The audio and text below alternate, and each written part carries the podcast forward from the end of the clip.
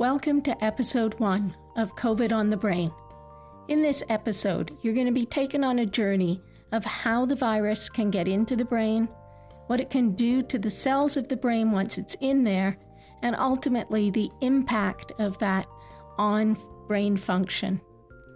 In this episode, there's a fascinating interview with Dr. Shubhani Mukherjee. She's an assistant professor of neurology at the Harvard Medical School and associate director of the Neuroinfectious Disease Unit at Massachusetts General Hospital. Dr. Mukherjee is going to talk about what she's seen in her patients after they've had COVID, the effects on their brain, and ultimately the effects on function and cognition. Join me as we enter COVID on the brain.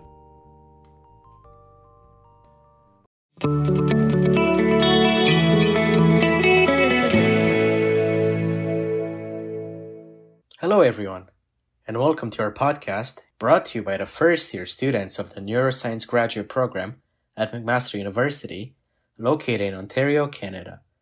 Throughout this mini podcast series, we'll be discussing topics related to the effects of COVID 19 and the brain. For our first episode, we will be covering the neurobiology of COVID 19. Joining me today will be Miranda and Katie. Thank you both for being here today. Hi, Andre.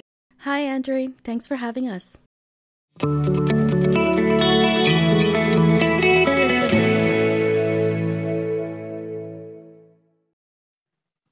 19 isn't our first encounter with a respiratory viral outbreak. There was SARS back in 2003 and MERS in 2012. COVID 19 is caused by the novel SARS CoV 2 coronavirus, and although it is considered a respiratory disease, the virus can also affect other bodily systems. There's rapidly accumulating clinical evidence revealing atypical symptoms of COVID 19 that involve neurological signs, including headaches, anosmia or loss of smell, nausea, and impairments like memory loss and lack of concentration. For the longest time, these symptoms baffled scientists and doctors alike. Not only were they highly variable and inconsistent within the clinical population, they were incredibly diverse, afflicting everything from basic senses to higher cognitive function. With stories popping up in emergency rooms across the country, ranging from agitation and delirium to hallucinations and encephalopathy, concern was on the rise. There was little the medical community could do beyond treat these sequelae as secondary effects of immune stress and psychological trauma. But more and more research is slowly transforming the clinical perspective on COVID 19, suggesting that these patients' symptoms may not just be in their head, but rather the virus itself or the disease it causes could actually be damaging the brain. That's really not an encouraging thought, considering many probably think this virus is bad enough as is. But what does the science say? And so, in this episode of Inside the Mind of COVID 19, we are going to delve into the neurobiology of this virus with an up to date research snapshot of how SARS CoV 2 could directly infect or indirectly affect the brain. So, the two of you recently spoke to an expert clinician and researcher, Dr. Shubhani Mukherjee, and we will be listening to clips from your conversation with her earlier this week, where she provided you with her insight on COVID 19 and the brain. Yes, that's right. Dr. Shubhani Mukherjee is an assistant professor of neurology at Harvard Medical School and associate director of the Neuroinfectious Disease Unit. She has dedicated her career to the understanding of the neurological complications of viral infections, specifically focusing on HIV infection. As one of the few providers who clinically specializes in seeing patients with infectious diseases and neurological complications, She's worked closely with colleagues, patients, and their families to understand the neurological needs of those with COVID 19, both during the acute and chronic phases of the illness. She grew up in Phoenix, Arizona, loves the national parks, and recently started taking biking more seriously now that her seven year old can crush her on long rides. Hi, Dr. Mukherjee. Thank you so much for being here today. Thanks for having me, Katie and Miranda. I'm excited to discuss Dr. Mukherjee's insight into the neurobiology of this virus but before we dive into that, let's start with the basics. To make sure all our listeners are on the same page, we're going to start off this episode with a crash course in SARS CoV 2 neurobiology, what we know about the virus, and the models we use to study it. Since the first case of COVID 19 was reported about a year ago in December 2019, researchers have worked hard to understand the fundamentals of the virus, such as its structure, replication, and transmission. SARS CoV 2 has a crown like structure, hence the name coronavirus. The viral RNA is enclosed in a spherical structure made up of proteins and a lipid membrane. There are spikes on the surface, which are S proteins that bind to receptors in our body. Specifically, they bind to the ACE2 receptor, which normally helps regulate blood pressure. After binding to the ACE2 receptor, the proteases furin and TMPRSS2 cleave the S protein. This allows the virus to fuse to the cell membrane and the viral RNA enters the cell. Once the RNA is in the cell, it uses its own RNA polymerase to replicate the viral RNA and uses the ribosomes in the cell to translate proteins which help create a protective vesicle. This membrane then fuses with the cell membrane and releases the virus. Each cell releases hundreds of viral copies, which can either infect other cells or be exhaled into the air. So, this information about the structure of the virus and its receptor interactions has set the foundation to develop different model systems which have helped to investigate the transmission, pathogenesis, and disease progression of SARS CoV 2 on the brain. Yes, and a lot of the work to understand SARS CoV 2 replication and pathogenesis was done in cell models. While epithelial cells were used for most of the initial work, such as identifying ACE2 as the host cell receptor, the effects of the virus on the brain are investigated using neural progenitor cells. Studies have shown that SARS CoV 2 is able to replicate in these neural progenitor cells and that infection leads to more cell death. And so those were all critical findings, but the brain is a complex organ and cellular models often limit the conclusions, which is why some researchers started using organoids, which are these super cool 3D tissue models derived from stem cells. And the advantage to using organoids is that they can self arrange into tissues that resemble the structure, cellular complexity, and some functions of an organ. It's, it's really cool. So, brain organoids have been used to show viral tropism of cortical neurons, but not neuronal stem cells.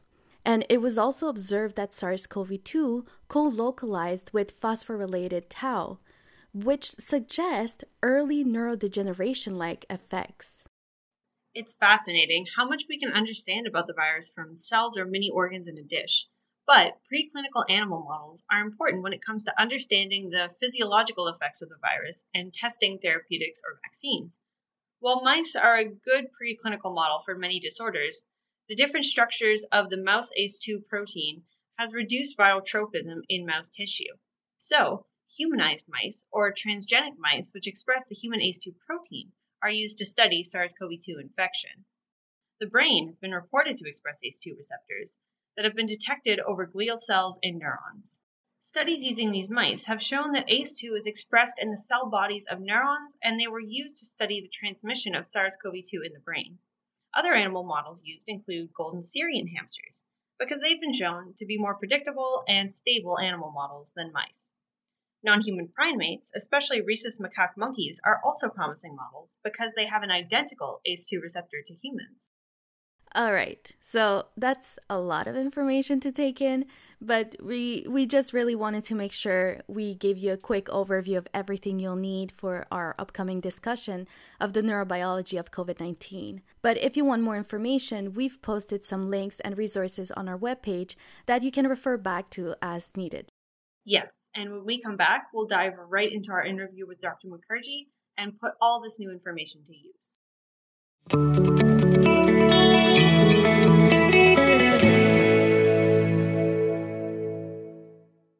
So, now that we've got the basics under our belt, let's dive right into their application to our current COVID conundrum, starting with a bit of perspective on how this all got started.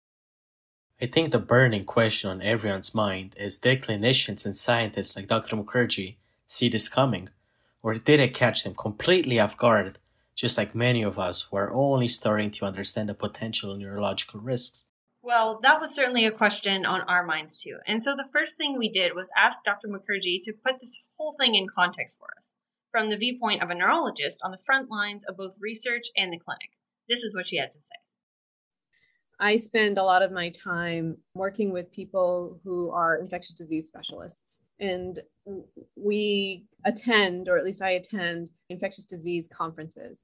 And I think it was in that infectious disease conference when the biothreats team on our end started to talk to the infectious disease people. And in that room, I'll tell you there's some really prominent individuals. And the one of the more prominent individuals is actually Rochelle Walensky, who's now the head of the CDC. So she was the head of the Mass General Infectious Diseases unit. And so in that room, people were talking about this sort of new novel coronavirus. And it was the fact that they were taking it so seriously that gave everybody else pause. Some things that individuals were saying, like this is the same as the flu virus, or it's not going to be that bad, or people are talking about death rate at the time and it's it's going to be under 1%. All of these discussions and trying to minimize in that room, no one was minimizing it. And I think that it was an important lesson. The the time that it really actually honed in very heavily was on a call I was on in January 30th, and I remember it. The BioThreats pager was being held by a colleague of mine, and we had been doing another project.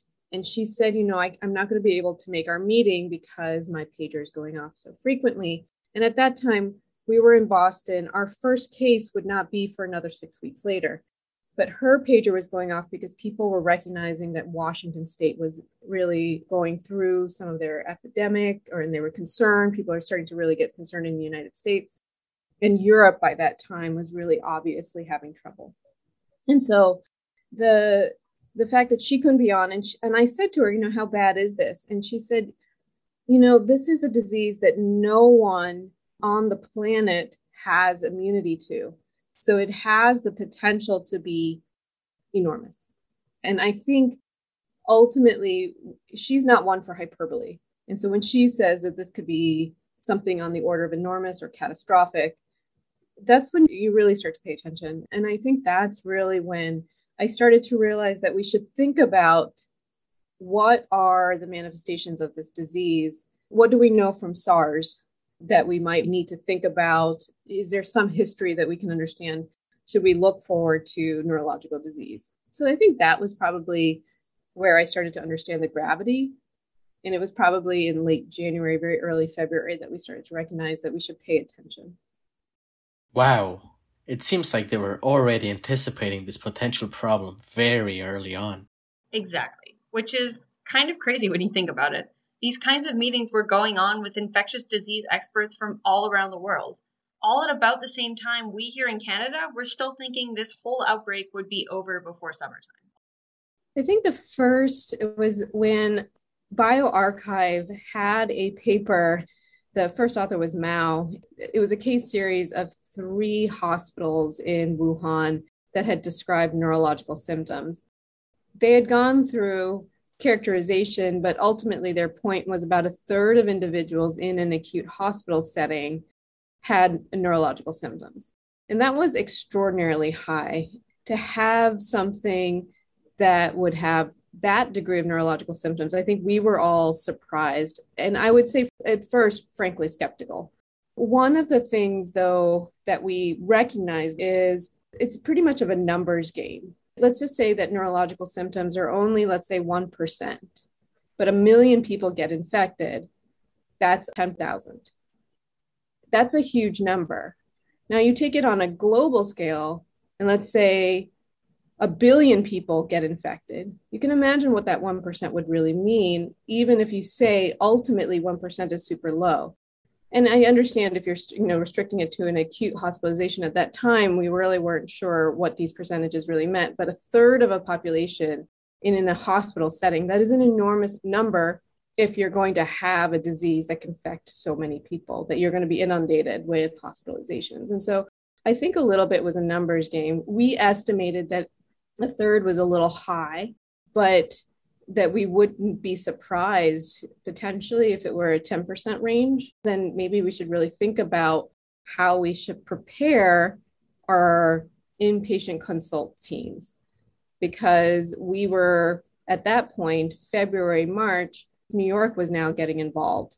We're not far from New York. And so we knew that our wave was coming in.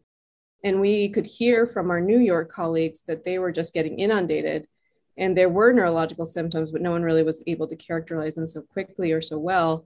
But if they were anything like what we're hearing about in Europe, that we knew that we'll be also inundated as well. So I think it was at that point numbers game. But if you even took a range, again, 10% to 30, it's a large number considering how many people were going to be hospitalized. A third of patients is no small amount. Right. Even considering a small sample size, that's a disturbing proportion. So, what happens next? Well, of course, as this new clinical data was coming to light, molecular neuroscience researchers all over the world were scrambling to develop sound models so that we could investigate the underpinnings of these neurological symptoms. This was really when a lot of the animal models and in vitro assays we mentioned earlier were being developed and implemented to dig into those molecular mechanisms. But then, as the months went by, some scientists started seeing some pretty freaky results. What do you mean, Miranda? Well, their experiments demonstrated that it might not just be the disease the virus causes that affects the brain, but that the virus itself might actually get inside the brain. Whoa. Now, I know this might sound like something out of a horror movie or a sci fi show, but let's take a step back. It turns out that many viruses, even those that affect multiple organ systems in the body, display this odd and freaky property.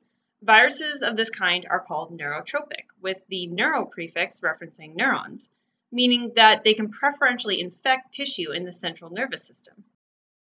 I'm guessing this can spell bad news because neurons can act as vessels for viral replication, and thus brain tissue can be damaged in the process. Exactly. So, to make this whole concept a little more concrete, I want to walk you through a preprint from September of last year, which was among the first to publish this finding. It was work done out of the Iwasaki lab at Yale Medical School, and I think it's a great illustrative example because it combines different methods and models. Okay, take it away. Okay, so there are three main components to the paper involving three different models. The first set of experiments started with brain organoids. You may recall, a brain organoid is essentially an artificial mini brain grown by culturing pluripotent stem cells in a bioreactor. These brains actually develop different neuronal structures and allow for researchers to study the brain in a controlled, simplified setting. Right. In this case, Dr. Iwasaki's team wanted to infect these organoids with SARS CoV 2 virus to see what effect it would have, if any, on neurons. To start, team set out to prove that neurons express the ACE2 receptor necessary for viral entry. Through immunofluorescent staining of the organoid tissue, they showed that this key receptor protein actually displayed widespread expression in neurons. With these receptors sitting out in the open, these cells would be a prime target for the virus. And in fact, the team demonstrated that SARS CoV 2 readily infects and spreads throughout neuronal tissue. The virus seemed to localize to densely populated areas of the cortex, inducing widespread cell damage and death wherever it went. Okay, so clearly the virus has potential to damage the brain. But the real question is and I assume many listeners are wondering as well, how does the virus end up in the brain anyway? Well, we'll discuss that more in depth later. As it turns out, scientists have actually proposed a whole bunch of ways by which the virus might gain access to the CNS. But this paper tested some of these routes in the next phase of the experiment, which attempted to replicate the organoid infection in a living organism, humanized mice.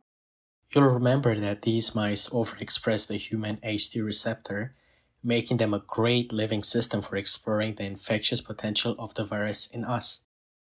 Right, which made this an important translational step between a brain in a dish to a live human being. So, in this model system, how did they go about testing their initial findings?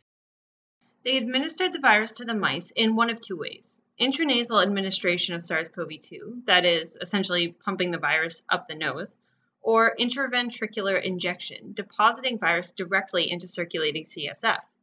They then measured the amount of virus present in the brain using a combination of real time PCR and fluorescent labeling of the viral capsid protein. They observed increased viral titers in the brains of mice in a bunch of different brain regions, including many sensory areas of the cortex. Okay. Based on that, it looks like this experiment showed two routes by which SARS CoV 2 may enter and affect the brain. But are there others? Also, how are these methods relevant to the real world?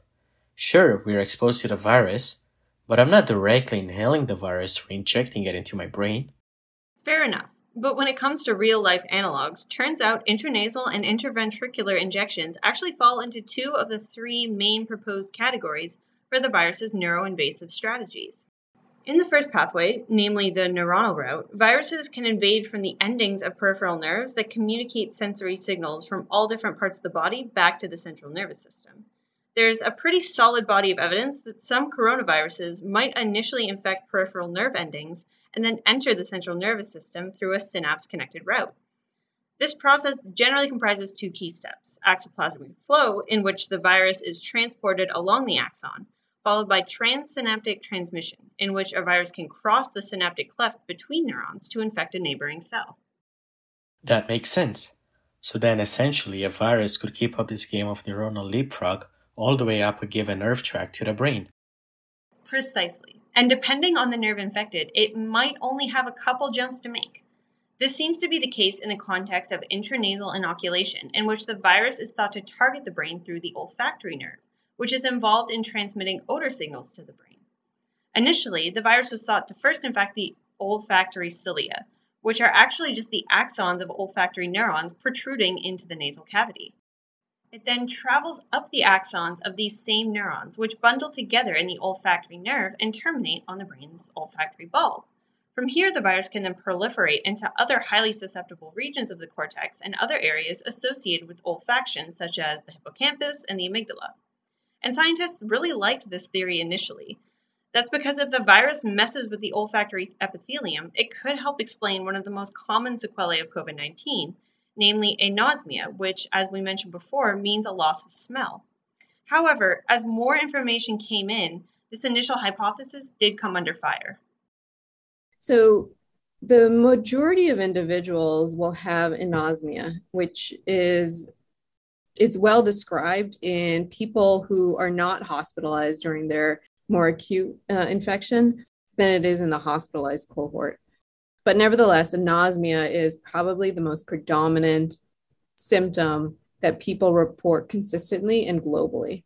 And so, what is there? So, that has been a high debate of whether or not that can be a source of or a route where the virus could potentially enter the brain. The olfactory mucosa and, nasal epithelium does have a connection to the olfactory bulb there are a variety of mechanisms to block viral entry, but axonal spread through some transaxonal system is theoretically possible. The mechanisms uh, for SARS CoV 2 have not yet been identified because the olfactory sensory neuron does not have the receptor ACE2 or TMPRSS2, which are the most known receptors for SARS CoV 2. And so, without that mechanism of entry, people have hypothesized that maybe there's another one. But people have more debated on whether or not the sensory neuron itself could actually be infected. So, there was a famous uh, Nature Neuroscience paper that argued that it is possible in human, um, although rare, hamster models and mouse models, people are going back and forth on whether or not they can find it or see it. The olfactory mucosa is actually quite complex, as you can imagine, since our sensory systems are actually very, very highly evolved and itself complex. So there are a variety of support cells, those can get infected. But the neuron itself, in order to give you the mechanism to enter into the brain, has not been definitively shown. And while the olfactory nerve is a strong candidate, this same principle is thought to apply to other nerves in the body, such as the trigeminal nerve and the vagus nerve that innervates the gastrointestinal tract and the respiratory system. So there is one way, obviously, through the nasal passages, and so maybe through transaxonal spread through the olfactory nerve. There's just now a recent report again on bioRxiv, and we'll wait till a review and it's published. But ultimately, it doesn't look like, at least in that hamster model, they don't see the olfactory sensory neuron being affected and then having transaxonal spread through there. What was interesting, though, in the human case, and that you may potentially be able to see in the hamster, is the glossopharyngeal nerve, so these peripheral cranial nerves, so the vagus, can get infected. And that is less unclear. You can sort of see much more definitively. So, while all of these routes are plausible, when it comes to which axon highway to take, the virus certainly has plenty of options, given the variety of cranial nerves that innervate the respiratory tract and other mucosal barriers. Okay, but what about the injection of the virus into the ventricles? That doesn't exactly seem like something that would be relevant to the average person. How would that allow viral access to the brain? Well, recall that the ventricles contain cerebrospinal fluid, or CSF, and similar to the blood brain barrier we already discussed, there's also a blood CSF barrier that forms a key interface between the brain and circulation. In fact, due to the intimate relationship between CSF and the brain, the CSF is frequently tested to look for signs of viral entry into the central nervous system, as Dr. Mukherjee explained during our conversation. So you can look at spinal fluid, which is a proxy. Spinal fluid bathes the brain, our brain does have its certain systems where it will produce factors that are then either dumped into the spinal fluid for lack of a better term. And you can use the spinal fluid as some sort of proxy of what's going on in the brain as its function. Sometimes you can identify virus there and you can do it by two mechanisms. Commonly people will look for nucleic acid so an rna sometimes people will look for dna Otherwise, people are also looking for the host response, so an antibody, assuming that the antibody was produced in some way in relationship to a virus that's inside the brain, if they find it in spinal fluid more than what they find it in the blood. This CSF flows throughout the brain via the glymphatic system, from which the virus may be able to penetrate the surrounding epithelium and enter the neurons on the other side. Now, obviously, in real life, no one is getting anything injected into their ventricles, but scientists think the virus can enter the CSF via various immune tissues, also known as lymphatic tissues, such as those present in the nasal mucosa, the conjunctiva of the eyes, and even the oral cavity. Okay, that's two out of three. But you mentioned a third route. Yes, and this is one that wasn't really tested in Dr. Iwasaki's experiments. In this route, the virus enters the CNS through the blood, also known as the hematogenous route. And within this category of infectious strategies, there are a couple ways to make the leap from blood to brain. Common type would actually be hematogenous spread in terms of thinking about ways and mechanisms. So it could be that a transient viremia does allow for virions to enter into the CNS. That's the mechanism that's thought to be something that we would see for quite a few viruses. The second mechanism within that is that a virus can infect immune cells. So, this is the most traditional that we think about for HIV, where there's actually a Trojan horse. So, instead of a free virion just hanging out in the blood, entering into the CNS, something that you might see for, let's say, bacterial infections, and you can create an abscess or seed an abscess. Essentially, for HIV, one of the most common mechanisms hypothesizes that they're infection of either a monocyte or a lymphocyte actually gains entry into the CNS, and then they infect resident cells, and that's how you can establish a productive infection. So, Dr. Mukherjee is saying that the virus can either enter directly from the blood or hijack our immune cells to gain special access to the central nervous system? Exactly. This again comes back to the concept of our blood brain barrier that protects our brain from all the substances in circulation. Scientists believe that the virus can breach this barrier in a few ways. The first is to directly infect the epithelial cells of the blood brain barrier and pass right through, which may also be facilitated by the fact that inflammation can disrupt the blood brain barrier and make it more permeable. We'll discuss this more in the next segment. The second is a bit more interesting. Instead of busting through the wall, SARS CoV 2 can infect circulating immune cells in the blood, such as leukocytes. These cells are allowed to squeeze between the endothelial cells of the blood brain barrier, and once they're infected, the virus can use them as a Trojan horse to piggyback its way into the brain. Okay, so we've established that the virus has quite a few options to choose from when it comes to making it into the brain. But what does this mean once it gets in?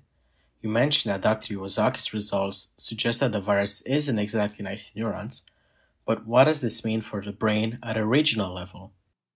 Well, they did end up finding the virus in multiple brain regions post inoculation using a combination of real time PCR and fluorescent labeling of the viral capsid protein.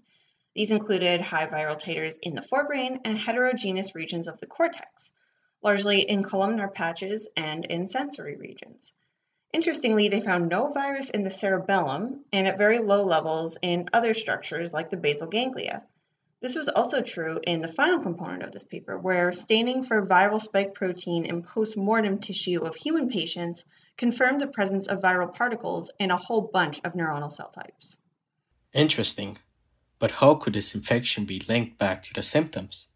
Well, this certainly isn't the only study that looked at potential distribution of the virus in the brain. Other research has also found that the virus might target various areas in the brainstem, which is where most of those cranial nerves connect to before the signal is transmitted up to the rest of the brain. For example, another study using humanized ACE2 mice by Zheng and colleagues showed extensive staining against the viral capsid protein in several brain regions, including the cortex, the thalamus, the hypothalamus, and the ventral striatum. While similar work by Golden and colleagues confirmed these findings, along with viral presence in the medulla, pons, and midbrain. This has been corroborated as well by some autopsy studies on human patients. People have focused uh, quite a bit on brainstem, so pons, uh, medulla as well. People have also focused heavily on frontal lobe. Most of the findings that people have identified are hypoxic ischemic areas that you'll identify in both frontal, you will find also in brainstem. And Other pockets in the hippocampus have also been identified. What's so special about these particular regions? Well, in terms of the cortex, we know this is the brain area largely responsible for higher cognitive function. So, viral infection here might disrupt more complex brain processes. When it comes to the brainstem, as well as areas like the pons and medulla, you don't need to know all the specifics of what these brain regions do, but the important implication here is that damage to these regions disrupts what are called autonomic functions. These can include things like heart rate, breathing, balance, and appetite. Interesting. So, what might that look like in patients? Dr. Mukherjee explained that there are some clinical symptoms that amount to exactly what you would expect if these areas were damaged. Second set of symptoms include things like dizziness and headache and fatigue, whether it be generalized malaise or cognitive fatigue. The other symptoms that people report would potentially be part of the autonomic symptoms or system dizziness could be part of that, but autonomic difficulty, so heart rate variability. And we should note that symptoms don't necessarily indicate viral infection of these brain areas per se, given there are other ways the disease might damage the brain, as we'll see later on. But it is certainly interesting to see the coincidence of neurological symptoms and studies demonstrating viral infection in the brain areas that are thought to mediate the functions being disrupted. So it seems like we don't just have multiple available means of viral neuroinvasion, but also some pretty strong circumstantial evidence that the virus infects all the right brain regions to produce the symptoms being reported. I'd say this is a case open and shut. However, Dr. Mukherjee did mention that the evidence for these routes of neuroinvasion and direct brain infection isn't completely one sided. That's definitely the case. I touched on the Iwasaki lab study because it offered a good overview of different aspects of neuroinvasion and how it might occur, as well as some direct measures of viral presence in the CNS. But just like with any question in science, the best way to go about finding answers is to corroborate findings in multiple model systems and experimental conditions. And while the study definitely provided an important step towards our understanding of SARS CoV 2 neurotropism, not every study has reached similar conclusions. Like Dr. Mukherjee explained, some studies in hamsters have reported slightly different results. For example, another study from Diaz de Mello and colleagues reported finding viral particles in the olfactory neurons and olfactory bulb of hamsters intranasally administered the virus, but not in any other areas of the brain. There's also the question of how applicable and biologically relevant these inoculation methods are to human patients, as Dr. Mukherjee also explained. I think animal models are fabulous because it's one of the ways we can try to dissect what is potential. Obviously, it's not going to be perfect to the human scenario, but I think they're very important. The hamster as well as mouse models use an inoculum that's directly uh, applied into the nasal passage and it's usually applied sort of upper nasal airway. You have to make sure that the inoculum amount is not so overwhelming that, for example, an animal swallows virus, for example, and then you can have an entirely different mechanism of viral entry, you know, through the gut that may or may not be actually true for a human. And it's also true that most humans do not inhale that much inoculum for virus, right? So it's it's not to that degree. However, what I think is extremely important is you know how much it can recapitulate lung pathology in this case again as a respiratory pathogen. And it also can show a little bit what is potential. So how much is required sort of to break certain barriers for example in, in into the cns so, yes, as compared to postmortem studies, animal experiments have provided detailed information on the neuroinvasive potential of SARS CoV 2 and its potential targets in the central nervous system. Still, as with many other animal models, the experimental results from animal models of SARS CoV 2 infection can't be simply generalized to all human beings. This discrepancy is made especially clear when you look at the human autopsy data of COVID 19 patients, and things get a lot more inconsistent very quickly. A lot of these studies implement similar methods of testing for the virus in the brain, including the proxy of cerebrospinal fluid, which certainly has some mixed reviews. Otherwise, people are also looking for the host response, so an antibody, assuming that the antibody was produced in some way in relationship to a virus that's inside the brain, if they find it in spinal fluid more than what they find it in the blood. So those are two of the most common ways in spinal fluid. So we, will stick with that just theme for right now. For right now, we're left with a lot of the literature which reports, and there are biases, but reports any findings in spinal fluid. There's a little over 350 cases that have been reported in the literature. Only approximately 5% of those, anywhere from 16 cases, 18 cases, have been identified with a positive RNA test in the spinal fluid. The problem or the challenge with those cases is that they're not usually well described. We don't always have a lot of identifying features or information about them. And a challenge with RNA testing is that if for whatever reason blood is introduced and the blood has some RNA, then you're actually just surveying blood. You're not maybe surveying what's going on in the spinal fluid. But in general, for the number of people that are getting a lumbar puncture, so a lot of these individuals have neurological symptoms and they have COVID, the vast majority, so it's a 95%, comfortably do not have evidence of RNA despite having an abnormal brain MRI or having symptoms. So that leaves it less for the RNA people are trying to understand the antibody response, and there's a lot more mixed data there. And then there's the methods of biopsy and autopsy, which, as Dr. Mukherjee explained, can have equally many confounding variables and have also produced inconsistent results across studies. When it comes to then trying to figure out if it's inside the brain, you're left with a lot of challenges that's not spinal fluid. So you're left with trying to find it in brain biopsy or then in autopsy. So you need brain tissue. There are very few brain biopsies available. Of the ones that have biopsy, it's usually because the brain MRI was abnormal during COVID. In those cases, the virus hasn't been identified. So, at least in biopsies, we have an identified virus. So that leaves us with autopsy. Now, you can imagine autopsy is a very specific set of scenarios. It's the most severe disease, it's the most severe of the severe. So it's on this very edge of a spectrum. And in those cases, there have been about 150 to maybe now about 200 individual cases reported for COVID 19 that have brain findings published. Now, that is maybe shocking to everybody considering the number of people who have died from COVID 19 is astronomically high. So, in the United States, we've well passed our 500,000 individuals. And so, we don't have a lot of brain autopsies in comparison to the number of people who have died. But of those people who have died, and in the people that have had and specifically looked for SARS RNA, so nucleic acid, or antibody, the majority, about 98% of those autopsies, do not identify antibody. There are a couple of cases, series, so there's two, that have suggested that they can identify antibodies to SARS CoV 2. And those are antibodies both to the nucleocapsid protein as well as the spike protein. And so, in those cases, those are the outliers, but they have identified it in brain tissue it's a little more challenging when you're talking about what specific cell type, what specific CNS resident cell type they've identified it in. It's a much more murky with RNA. So people do find RNA, in fact, in brain tissue.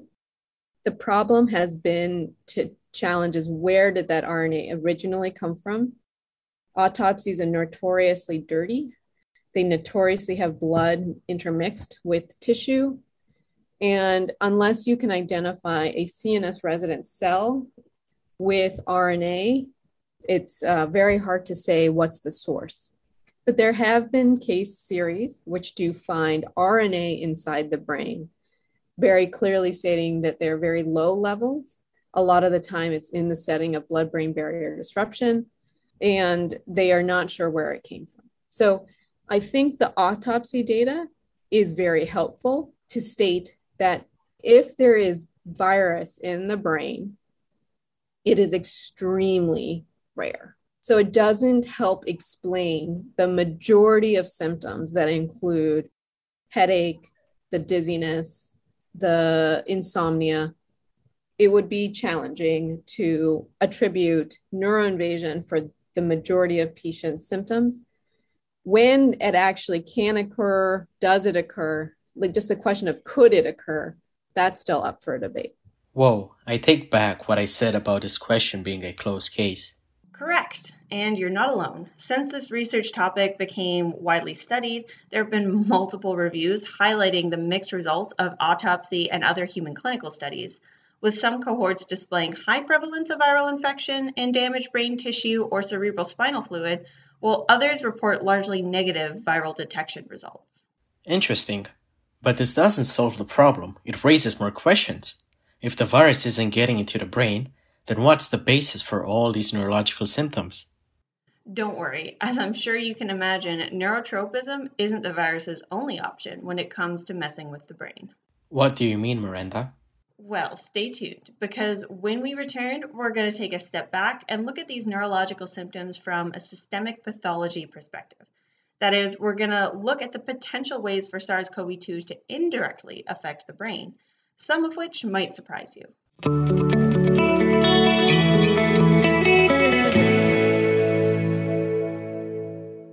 Welcome back to Inside the Mind of COVID 19, Neurobiology Edition.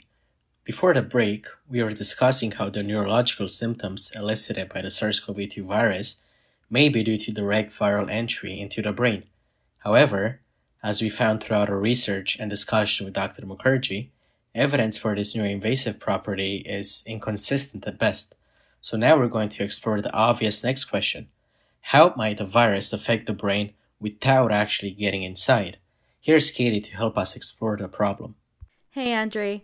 Yeah, you're right. It definitely seems like neuroinvasion can't really account for all the clinical cases and neurological symptoms we see in patients.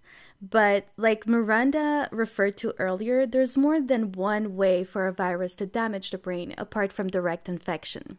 What do you mean, Katie? So, one of the things we do know about COVID 19 is that the symptoms aren't restricted to the respiratory tract.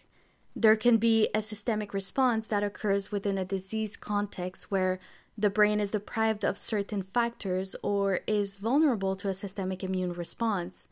But as Dr. Mukherjee explains, these systemic effects are a lot more difficult to measure the direct is sort of a easy or not easy answer actually because it's either theoretically we have this concept and hypotheses of what you have to you know what hurdles you have to overcome to say something's direct. It's much easier if you actually see the, the virus in front of you then you know you're you're dealing most likely with direct. The absence of that makes it much more challenging. Okay but what clues lead us to believe that indirect brain damage is relevant to covid symptoms? Okay so Let's go back a little bit and take another look at those autopsy studies that we mentioned earlier on. Because researchers aren't just looking for the virus itself, but also at the kinds of brain damage that appear to affect the brains of COVID patients and where this damage occurs. I think a little bit. Hypoxic ischemic damage is probably the pattern that's people seen the most. Microvascular pathologies is um, probably the most dominant in autopsy series when you're looking at MR related data, so MRI. Again, majority of those individuals are probably critically ill or severe at least. Other places to think about is we see hemorrhage, microhemorrhages that you can identify. Those are a little more unique in different locations than what you would imagine for other pathologies that are associated with hemorrhages. So let's say amyloid angiopathy is the most common. So the these little microhemorrhages people are seeing are largely in the white matter, splenium, corpus callosum kind of areas that you can identify that's slightly unique and viruses will do this but other other etiologies will give you that kind of look sort of this microhemorrhage related areas in splenium or corpus callosum. So those are the things that people are seeing. So that's not really a specific i see things in the medulla pons that can help explain respiratory or lack of drive or it's not very super specific to oh the cognitive fatigue is definitely assu- assuming to be frontal pathology of some sort or hippocampal, for example, for memory related concerns. So, what's important to note here, Andre, is that many of these autopsy studies, including some of those we referred to earlier, have found evidence of this sort of circumscribed brain damage without any virus being present in the tissue itself. There's also the fact that certain kinds of brain damage that you would expect in the context of direct infection are missing. So the vast majority of symptoms that people are experiencing are more likely to be indirect than direct. That would be my hypothesis for, again, the average individual, in large part because of several things. One, for the average individual who's come in, we don't see a, a, meningitis or encephalitis, meaning inflammatory cells, either inflammatory CSF or really a large preponderance of inflammation in this in the brain parenchyma, which is rare for our RNA virus, a virus that's come in that is foreign to us, not to produce some sort of inflammatory response. So the direct infection is going to be very rare. Again, this lack of localized inflammation that you would normally find in tissue directly infected by the virus provides a hint that we have to look elsewhere for the cause. So, Katie, what mechanisms might be at play here? Well, that was also something we sought to ask Dr. Mukherjee about, and she gave us an idea of some of the theories floating around the literature. And so, what is the indirect effect? Well, I think that's largely also hypothesis, right? That is speculation. People have argued is it the oxygenation question, right? You know, not everybody has a smart watch that's directly assessing their pulse ox every every minute. And so is there any sort of oxygenation related questions that are sort of damaging the brain that you don't or do can or cannot see? That's one. So she's essentially saying that the lack of oxygen, large resulting from the respiratory effects of the virus, can in turn have impacts on the brain? Yeah, and it's important to remember that while the brain is super complex, it is also very metabolically expensive and so being depleted of oxygen, even for short periods of time, can result in neuronal cell death. So, low oxygen levels in the brain are directly related to the severity and occurrence of something called hypoxic ischemic encephalopathy, which is really hard to say, um, but it describes brain tissue damage caused by low oxygenation. And it is also strongly linked to cerebral microvascular injury, or damage to blood vessels of the brain that we see in many COVID autopsies.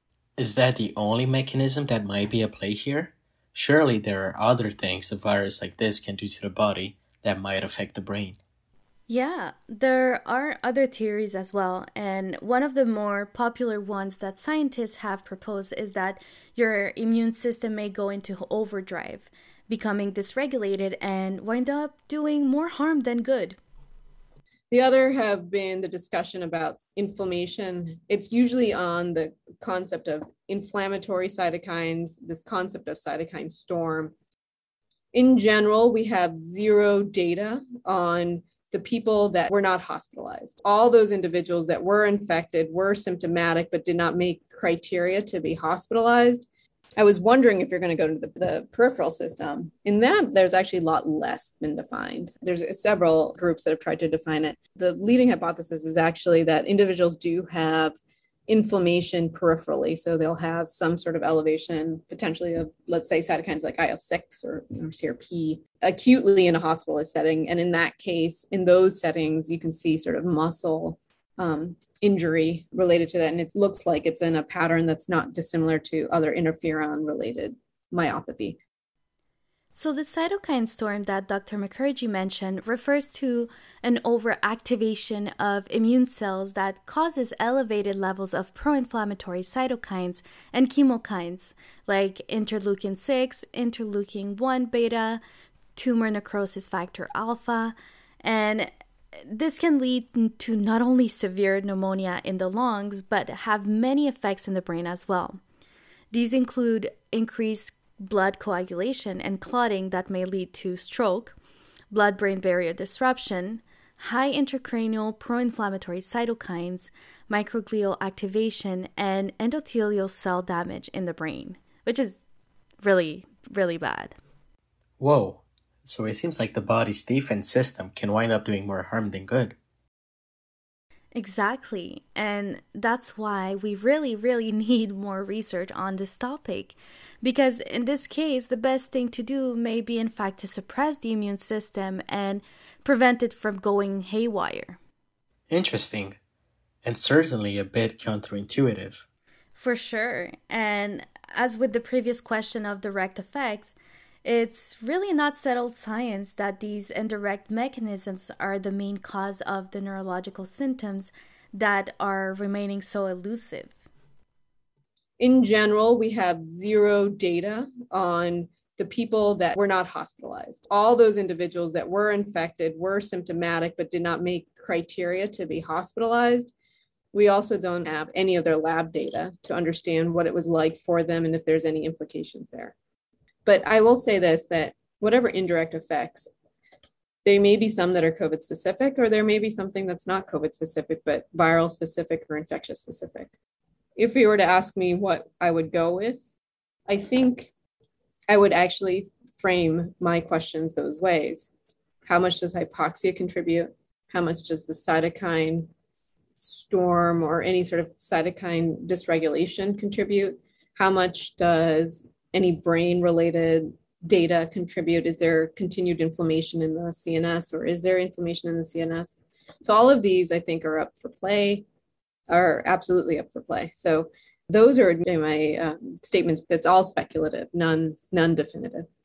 Of course, collecting more data is never a bad thing, especially when it comes to a brand new virus that may have properties we've never encountered before. Right. And while we can draw our own knowledge of previous pandemics when it comes to tackling this one, we will certainly be learning from SARS CoV 2 for years to come. As a clinician, I would think it's a constant battle for Dr. Mukherjee to keep up with the amount of information we are learning every day. Yeah, she she gave us an amazing perspective on what it's like to be in the thick of this pandemic. But what has been extremely palpable and sort of challenging is how much fear there was, especially in the beginning of going into a scenario, knowing your friends have gotten infected. The challenge has been the narrative that you will get recover and things will get better and then having that narrative completely reverse course. And for these individuals their narrative was that they did not improve. And the biggest challenge is then returning to work people have had cognitive disability and, and debilitating fatigue. And you can imagine many of these individuals. I just think about for example for anybody on this call you know how much time have you put into your phd how much time have you put into your master's? How much have you dedicated your life? And how much of your master's and phd define who you are right? So you are you feel like you're a neuroscientist. You feel like that's who you are and if someone were to say you cannot be that anymore like you can no longer be that in work it is actually very striking for the majority of people who are women in, in my case. They've been told that you know being either a physician one is an icu critical care nurse that they need to step away from that job at the moment until they can return or may not be able to return. And that fundamentally has been very difficult for them at this point of the interview andre what really struck me was the reminder that there is a very human side to this pandemic both for healthcare workers on the front line and the patients they care for?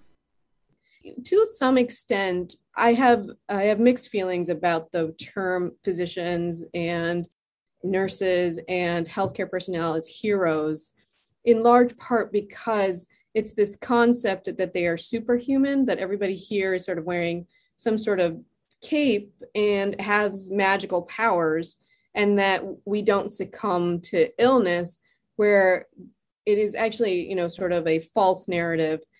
What it ends up happening is when people do succumb to illness, they feel guilty about not helping their colleagues. They feel guilty about surviving when another colleague died. I think that that piece is not discussed enough for a lot of health care personnel. That goes for EMT, that goes for a variety of different people that are fundamentally human. One particular patient I felt really terrible for was she said, you know, at least luckily I only had my loss of smell and I haven't gotten it back, but I just that's all I've got. But the problem for her was she's like, I fundamentally miss the smell of my daughter's hair. Like I cannot smell it. And that is so painful to me.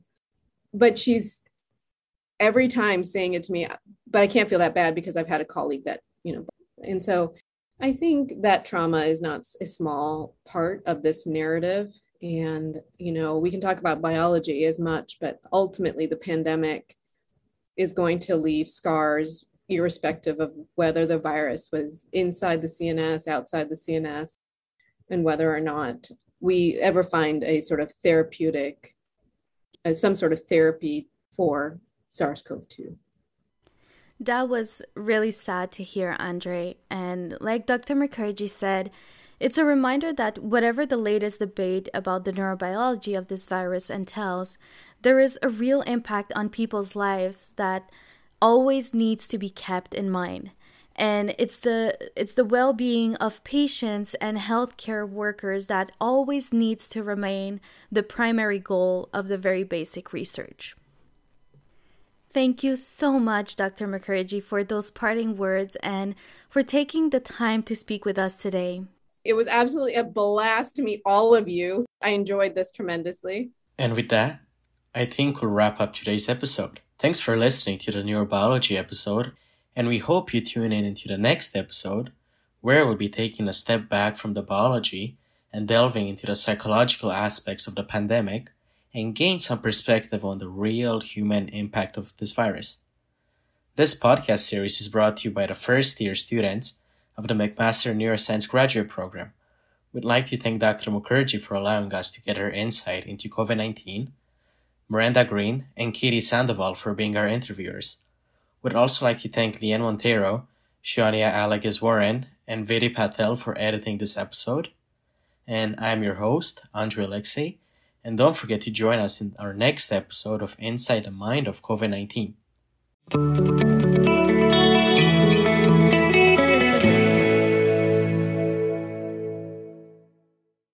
A full transcript and the sources for the information presented in this episode can be found on